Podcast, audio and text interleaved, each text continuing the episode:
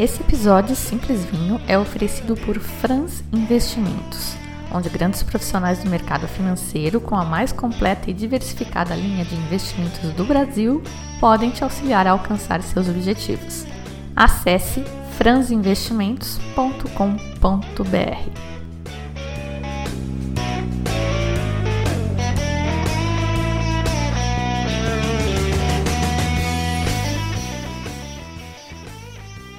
Olá, bem-vindos ao Simples Vinho, onde a gente desfruta toda a complexidade do vinho de forma simples, quase um bate-papo. O assunto hoje é a uva Malbec, que eu acho que todo mundo conhece aqui, da nossa vizinha Argentina. Já rolou podcast sobre o Malbec argentino por aqui, o vinho, né? Na ocasião foi o podcast 15, gente, lá no comecinho. E lá já eu comentei que a origem do Malbec é a região de Cahors, no sudeste da França. E é essa história que eu quero contar aqui hoje, a história do Malbec francês e do papel que uma certa rainha teve em tudo isso, né, na, na história desta uva. E este é o primeiro podcast gravado aqui da minha nova casa em Floripa. Vamos embora então? Bom, de acordo com as pesquisas recentes, o que se sabe atualmente sobre o assunto, Cahors é onde a Malbec estava originalmente cultivada.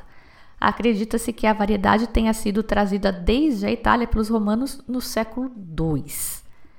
O vinho de Cahors foi muito prestigiado e apreciado durante o Império Romano já, e isso é refletido nas obras de autores clássicos, especialmente Horácio e Virgílio. E mesmo após a queda do Império Romano, que por sua vez causou o colapso do poder político e das instituições, o vinho de Cahors manteve o seu prestígio e, posteriormente, uma mocinha lá da região contribuiu grandemente para a expansão do seu alcance, especialmente no importante mercado da Inglaterra, do Reino Unido todo. Bom, não sou muito de fazer alarde com essa coisa de Dia da Mulher, de empoderamento feminino e tal, mas eu conheci recentemente a história desta mocinha, a Eleonor de Aquitânia, e achei sensacional. Queria compartilhar aqui com vocês e, de propósito, vou contar essa história neste programa de fevereiro. O programa está marcado há bastante tempo, mas com a mudança eu quase que não consegui gravar. E eu não quero falar disso em março, porque vai estar tá todo mundo falando disso em março, dia da mulher, mês da mulher e tal, e eu acho que todo dia é dia da mulher. Não adianta me dar flores no dia 8 e me dar porrada o resto do ano. O programa é então uma espécie de tributo, sim, às grandes mulheres, mas, rapazes, não se desesperem, não me abandonem, porque esse programa é também um tributo a vocês, a todos esses homens que criam e educam mulheres para brilhar, criam um ambiente e criam oportunidade para que essas mulheres brilhem. E vamos combinar que se a gente acha que o mundo é injusto com as mulheres, hoje a gente não consegue nem imaginar como foi na época das nossas avós, das avós delas e na época da Eleonor, lá no século XII. Vamos lá. A Eleonor de Aquitânia, então, você possivelmente já conhece do rótulo do Catena Zapata Malbec argentino. Foi numa vibe aí de valorização da mulherada que eu não sei se é novidade para Laura Catena, mas tenho visto bastante isso vindo dela. Então, o rótulo deste vinho, que foi lançado em 2015, foi feito, foi desenvolvido a partir de um trabalho de levantamento histórico da Adriana Catena, que por acaso é PhD em História pela Oxford, e o rótulo é uma homenagem à uva Malbec através das várias personagens femininas que tiveram um papel importante na sua história. Eleanor de Aquitânia, a imigrante, a filoxera, que eles botaram aqui como uma mulher, e a família Catena Sapata.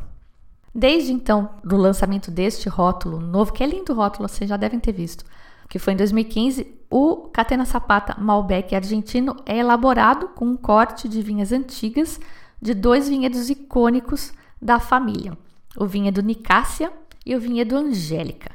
Cada parcela é colhida individualmente em seu ponto ideal, vinificado separadamente.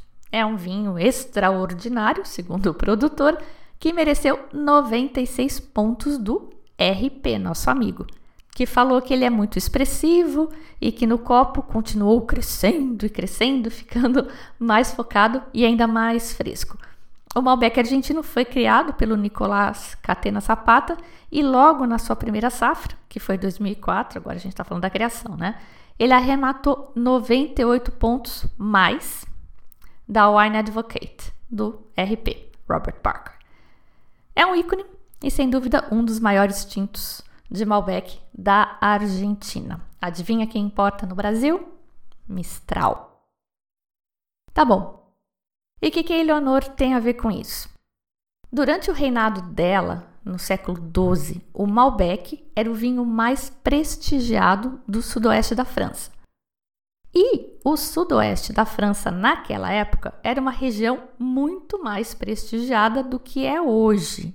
Naquela época, além de Cahors, terra do Malbec, e Madiran, terra do Taná, que até hoje são parte dessa região chamada sudoeste francês, a região toda incorporava, além delas, parte do Loire e Bordeaux. Só que naquela época, Bordeaux não era isso que a gente conhece hoje. A Bordeaux daquela época era só a parte da margem direita do rio, onde está Saint-Emilion, Pomerol, Bergerac, Côte-de-Bouc, Fronsac e Entre-de-Mer. A margem esquerda, que é a região do Médoc, onde estão todos os cinco Premier Grand Cru Classé 1855, era totalmente desconhecida na época medieval, simplesmente porque isso era várzea, isso era um alagado, era um pântano, era o delta aquático na foz do rio Gironde. O Médoc só se tornou fonte desses grandes vinhos, de todos os castelos e de todos esses chateaus que a gente conhece hoje, que é louco para visitar, só se tornou essa região depois que engenheiros holandeses foram pagos para construir diques e represar e drenar todo esse pântano. Isso aconteceu só no final do século 17.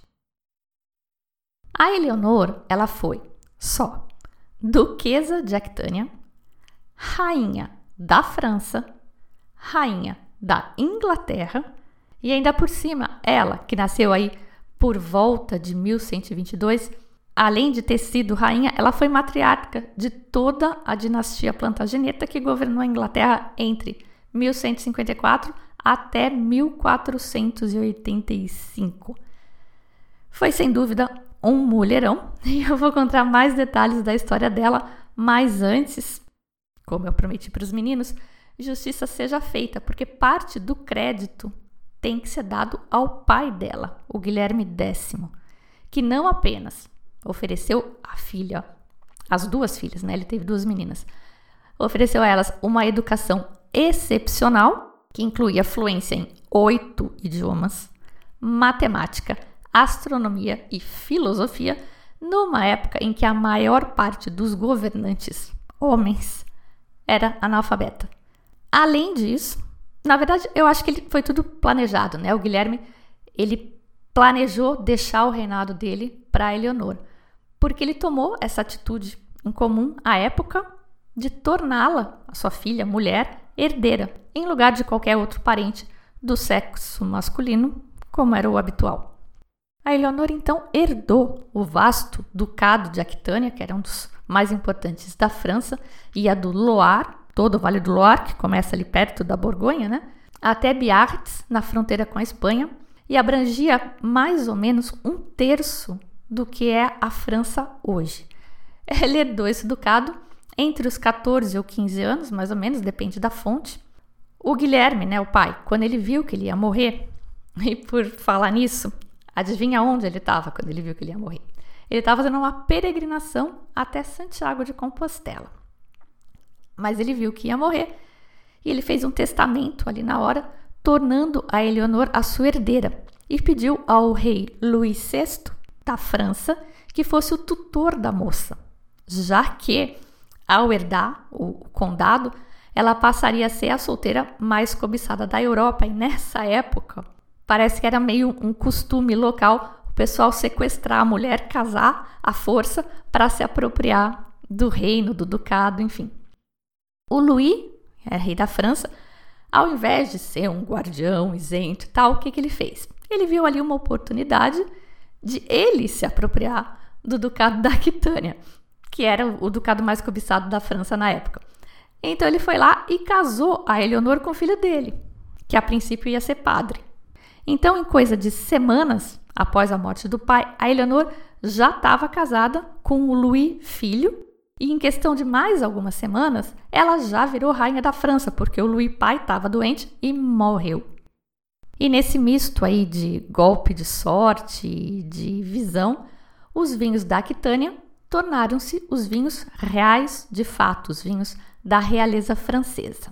E os vinhos da Aquitânia, nesta época, eram principalmente Malbec.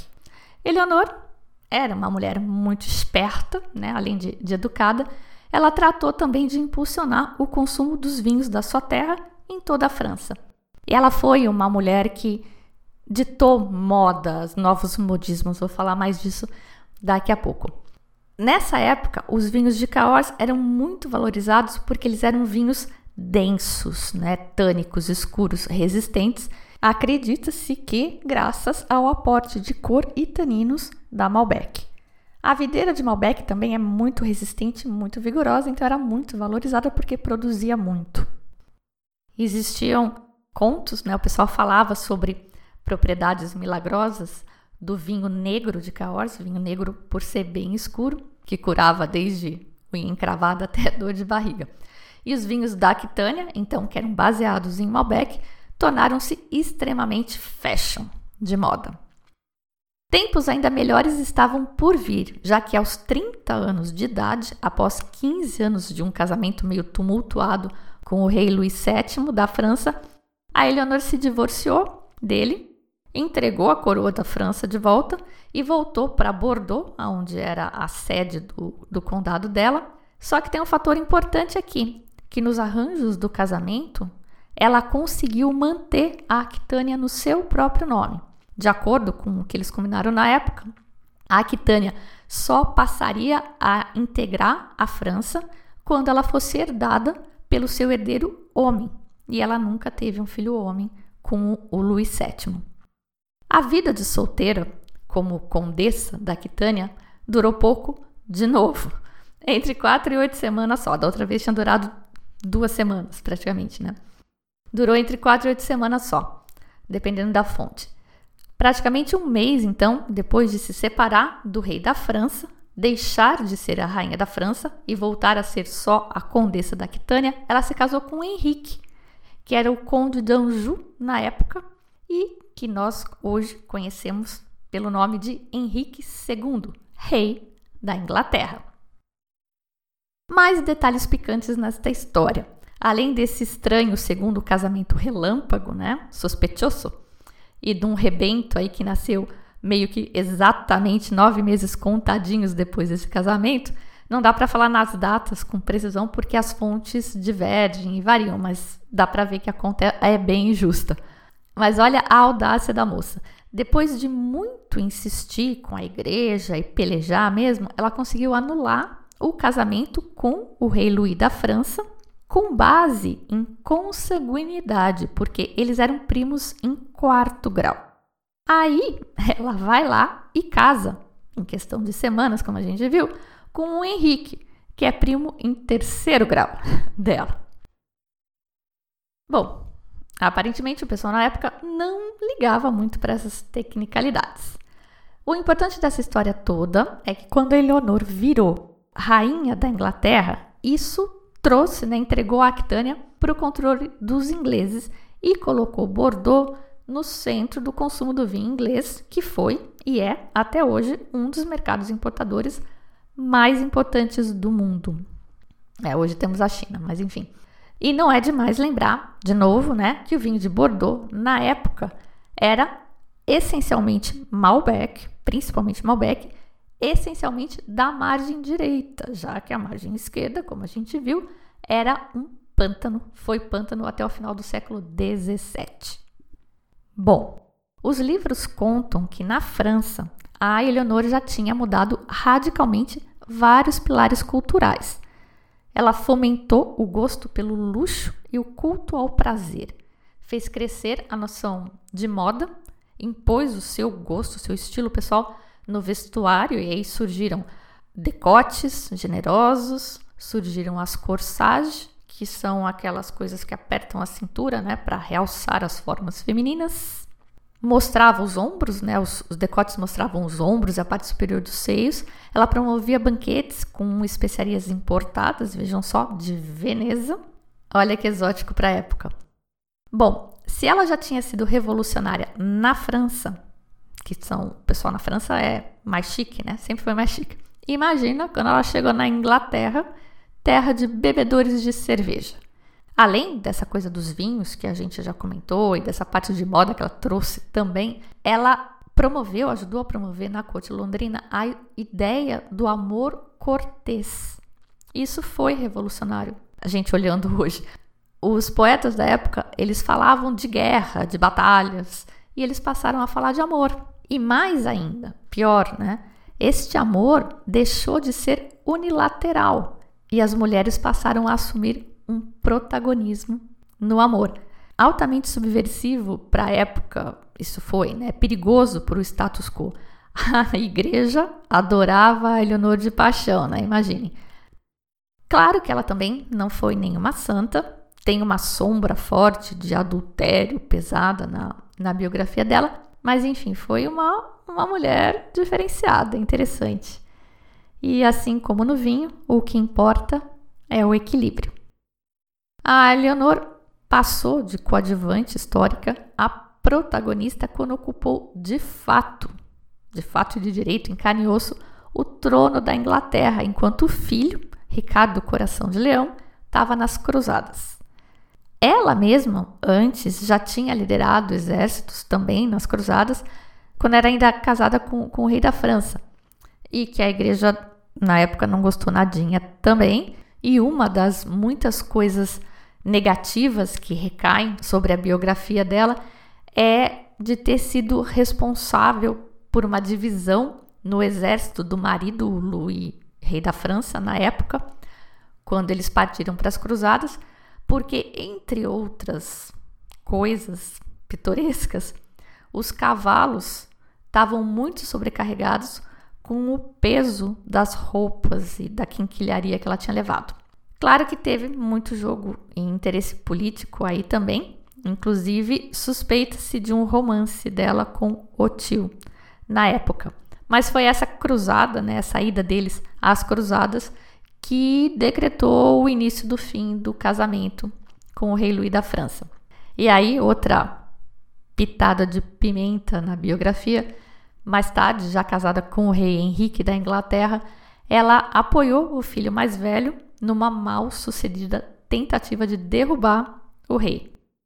Foi presa por 16 anos e só saiu da prisão quando o rei morreu. A vida dessa mulher, vocês veem, não foi fraca, não. Mas esse aqui é essencialmente um podcast de vinho.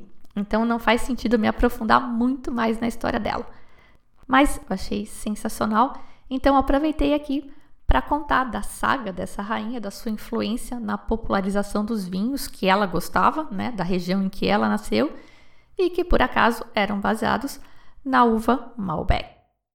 Passem a reparar, agora quando virem filmes ou lerem livros sobre a Alta Idade Média, Eleanor de Aquitânia aparece em várias histórias. Aliás, né, se o sucesso de uma criatura pudesse ser medido pelo tanto de descendentes que tal criatura espalhou pela Terra, a Eleanor tem uma marca bastante interessante, porque além dela ser ancestral de toda a dinastia Plantageneta e, consequentemente, os Tudors, Stuarts, chegando até na atual rainha da Inglaterra, ela também deu um toque, né, botou lá uma gotinha do seu sangue em todas as casas reais ibéricas, inclusive da família imperial brasileira. Voltando a falar da uva Malbec e do vinho de Bordeaux, foi assim então, com um pouco de sorte, um pouco de destino e o protagonismo da Eleanor de Aquitânia, que se iniciou o processo de construção de uma cultura de valorização do Malbec entre os consumidores britânicos. Os ingleses começaram a importar o vinho de Cahors a partir do século XIII, e esse processo culminou no século seguinte. O período de 1308 a 1309 foi um ano recorde para o comércio de vinho de Cahors. Os ingleses importaram 850 mil hectolitros. Outra coisa legal, histórica aí de, de comentar, é que os vinhos de Bordeaux, Bordeaux, sem a parte de Cahors, sem o Malbec, na época eles eram conhecidos pelos ingleses como claret. É uma palavra de origem romana e significa claro, limpo, porque os vinhos eram clarinhos, pálidos e sem muita cor. Assim eram os tintos de Bordeaux na época. Dizem que os atuais Claret franceses, Clairette, escreve, que são os rosés bem punk, bem escuro, são a coisa mais parecida, mais próxima que existe atualmente do que eram os vinhos tintos de Bordeaux. Pelo que eu li, isso é porque eles faziam uma maceração curta de uma semana só, mas não sei, não vem nenhuma parte se eles queriam fazer um vinho mais escuro, se eles poderiam fazer, se eles quisessem, né? Simplesmente estendendo a maceração, ou se a uva que eles tinham na época não dava para isso mesmo. Eu desconfio que não, que realmente a uva que eles tinham não, não tinha muita cor, eles não conseguiam extrair muita cor, por isso não, não estendiam a maceração, porque há relatos de que o vinho de Cahors passa a ser usado em blends justamente para turbinar a cor destes vinhos. Ainda no início do século XIV, rolou um evento climático conhecido como Pequena Era do Gelo, Le Petit Âge Glaciaire, que foi um, um frio atípico que durou até o final do século XIX e prejudicou a maturação das uvas em Bordeaux, reforçando ainda mais essa tradição ou necessidade né, de fazer o blend, de incorporar a Malbec para turbinar o vinho. E a Malbec é uma das variedades permitidas na região até hoje, né, nos blends bordaleses. Mas a gente sabe tudo que sobe desce. E o século XIX marcou o declínio do vinho de Cahors na França e na Inglaterra. Eu entendo que essa incorporação nos blends bordaleses já foi meio que um início do fim, porque os vinhos de Bordeaux começaram a ganhar prestígio entre os ingleses graças ao vinho de Cahors, em detrimento do prestígio dos próprios vinhos de Cahors. E o golpe de misericórdia foi a praga da filoxera que arrasou a Europa. Todo mundo já ouviu sobre essa história e eu acho que eu falei dela quando falei das videiras em pé franco no Chile. Pé franco são as videiras sem porta-enxerto, porque a filoxera ataca as raízes das vites viníferas, mas não das vites americanas. Elas são resistentes à filoxera. E essa foi a solução que os franceses encontraram: replantar tudo usando porta-enxertos. Replantaram as videiras vites viníferas deles num porta-enxerto de vites americana. Isso foi no final do século XIX e foi particularmente avassalador para Cahors os cerca de 40 mil hectares que tinham sido cultivados até aquele ponto desapareceram quase que inteiramente dentro de alguns anos. Por sorte, antes dessa devastação, algumas mudas de Malbec já tinham sido espalhadas pelo mundo.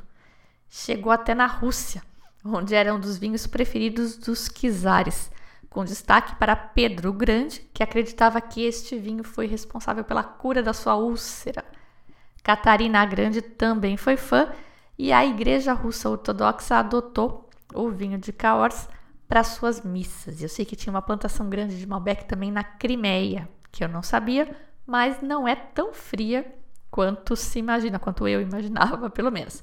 É quase mediterrânea na parte mais para o sul.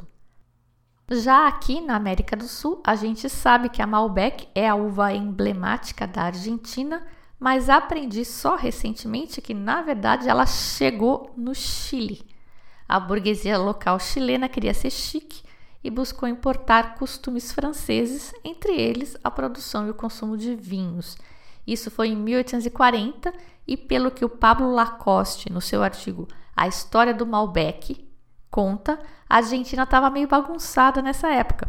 E foi só em 1853, quase 15 anos depois, portanto, que eles se estabilizaram e criaram a Quinta Normal de Mendoza e a Escola de Agricultura de Mendoza e passaram então a investir e a cultivar a Malbec. A história a partir daí já contei no podcast sobre o Malbec mendocino, mas revisitando essa história hoje com outros olhos, me chama a atenção como esse trabalho que a Argentina fez com o Malbec, promovendo, aprimorando, criando um estilo mesmo, como isso revitalizou a região de origem do Malbec lá na França. E eu acho isso muito legal porque nós, do Novo Mundo, ainda mais os cucarachas, né, que não falam inglês, uh, sempre somos vistos como um copiador do piniquim, insignificante, pobre, coitado, enfim. Mas fato é que os produtores de caors mais antenados já estão inclusive escrevendo Malbec nos seus contrarótulos, que isso não é prática na França. E estão pegando uma carona na fama do Malbec mendocino, na fama que eles fizeram pelo mundo. Malbec, aliás, nem é o nome pelo qual essa variedade é mais conhecida lá na França, na sua região de origem. O nome por lá é Cote.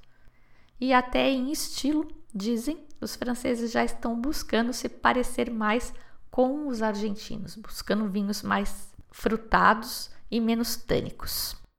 Bom, era essa a proposta do episódio de hoje, contar a história da Eleonor e de quebra, claro, falar um pouco da uva Malbec e da região. Toda essa área hoje, excetuando Bordeaux e o Loire, é colocada numa sacolona aí chamada Sudeste francês, Sudoeste, e é pouquíssimo divulgada e estudada. Tá? Além de Cahors, que é um pouquinho mais famosa, é o berço da Malbec, Maldiran, que é o berço da Taná, poucas pessoas fazem ideia de outras AOCs que existem por lá. Isso é ótimo para nós enófilos mais antenados, porque o clima deles é muito parecido com o de Bordeaux e até em algumas regiões com Sauternes, Montbazillac. Já ouviram? Montbazillac é uma região que faz vinhos de botrytis, assim como Sauternes. E em algumas safras, eles não ficam devendo em nada para Sauternes e custam uma fração do preço. Por ali também tem Bergerac, tem a AC Saucinac, Armagnac, que é uma região rival de Cognac, que fica ali perto também. E a razão para essa falta de brilho da região, digamos, foi também política e é outra história que eu vou adorar contar um dia desses. Enquanto isso, sugiro ficar de olho nessas regiões menos conhecidas em busca daquelas super barganhas que a gente adora. Região dos Três Mosqueteiros aqui também, hein? Quem tiver antenado no livro, nos filmes, vai ver que eles falam muito de vinho. O, Portos é um tremendo conhecedor de vinhos. O D'Artagnan é daí da, da região. Mas enfim, outra história para outro podcast. Eu sou a Fabiana Knossaisen, agora diretamente de Florianópolis, e vou ficando por aqui com um simples vinho. Tchim, tchim.